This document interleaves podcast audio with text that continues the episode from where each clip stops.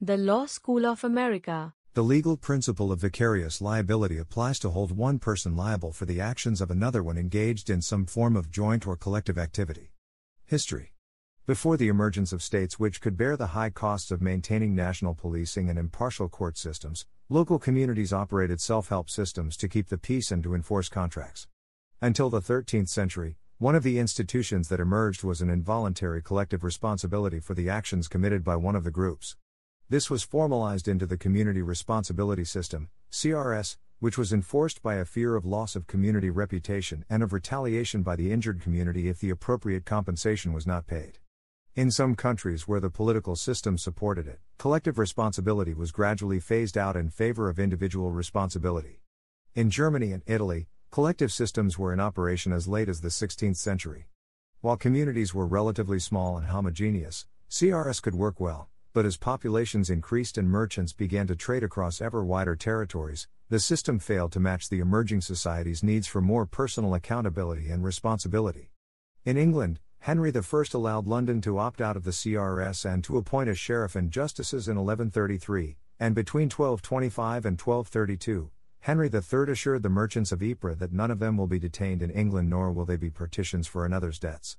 Nevertheless, the idea of imposing liability on another despite a lack of culpability never really disappeared, and courts have developed the principle that an employer can incur liability for the acts and omissions of an employee if committed by the employee in the course of employment and if the employer has the right to control the way in which the employee carries out his or her duties, respondeat superior.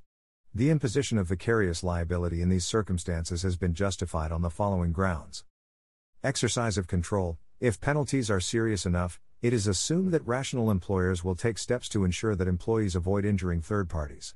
On the other hand, rational employers may choose to rely on independent contractors for risky operations and processes. Risk spreading. Many consider it socially preferable to impose the cost of an action on a person connected to it, even if a degree removed, rather than on the person who suffered injury or loss. This principle is also sometimes known as the deep pocket justification. Internalizing the social costs of activities, the employer usually, though not always, passes on the cost of compensating injury or loss to the customers and clients. As a result, the private cost of the product or service will better reflect its social cost. These justifications may work against one another.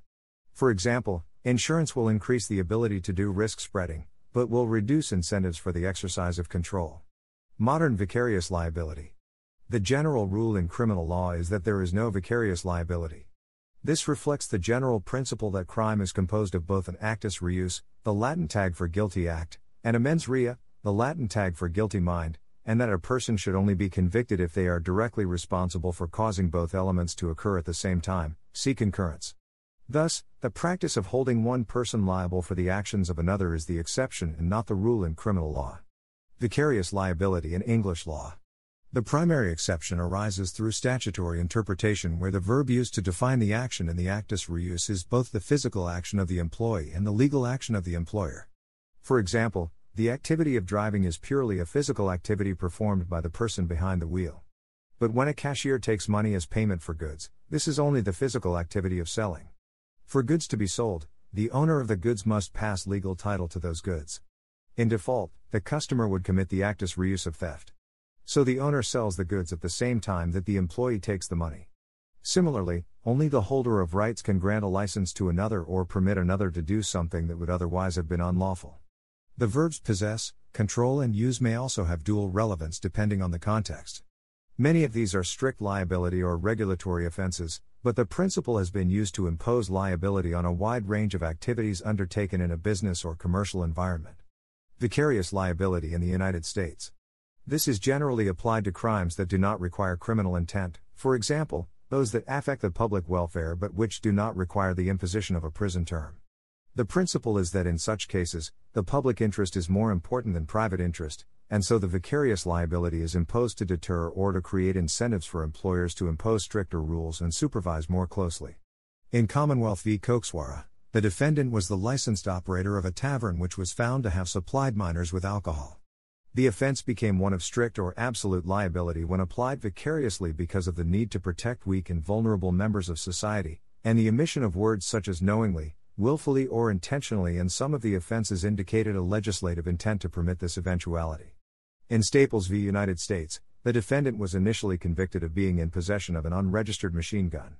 It was a rifle that had been modified for rapid fire, thereby putting it in violation of the National Firearms Act. The Supreme Court reversed and remanded the case. The majority held that the defendant needed actual knowledge about the nature of his weapon in order for him to be convicted. The dissenting opinion states that it was irrelevant that he did not know about the modification because statutes regulating dangerous weapons are public welfare statutes and can be interpreted to exclude the mens rea requirement of knowledge. Hence, as long as defendants know that they are dealing with a dangerous product or device that places them in a responsible relationship to the public, they should recognize that strict regulations are more likely and assume that the United States Congress would intend to place the burden on the defendant to ascertain at his peril whether his conduct comes within the inhibition of the statute. The courts generally convict employers for the illegal conduct of their employees even though the employers had no knowledge and so were not at fault. But in State v. Guminga, where a waitress served alcohol to a minor, the court found that the conviction of her employer violated the Due Process Clause and so was not constitutional under Minnesota law. Consequently, the defendant should only be given civil, not criminal penalties. It is noted that this prohibition had been in force since 1905, which had given the legislature many years in which to reform the law. The majority rejected the argument of implied legislative intent. The issue of constitutionality in the form of a substantive due process clause requires a balancing of public interests and personal liberty. Although a statute making employers vicariously liable for their employees' actions may serve the public interest by providing deterrence, the private interests affected, for example, liberty, damaged reputation, etc., outweigh the public interests, especially when there are alternative means to reach the same end of deterrence, say by civil fines or license suspension. Under criminal law, a principal is any actor who is primarily responsible for a criminal offense. Such an actor is distinguished from others who may also be subject to criminal liability as accomplices, accessories, or conspirators. The Law School of America. The content used in the podcast is licensed by the Wikimedia Foundation Incorporated under a Creative Commons Attribution, Share Alike license. The text has been modified for audio.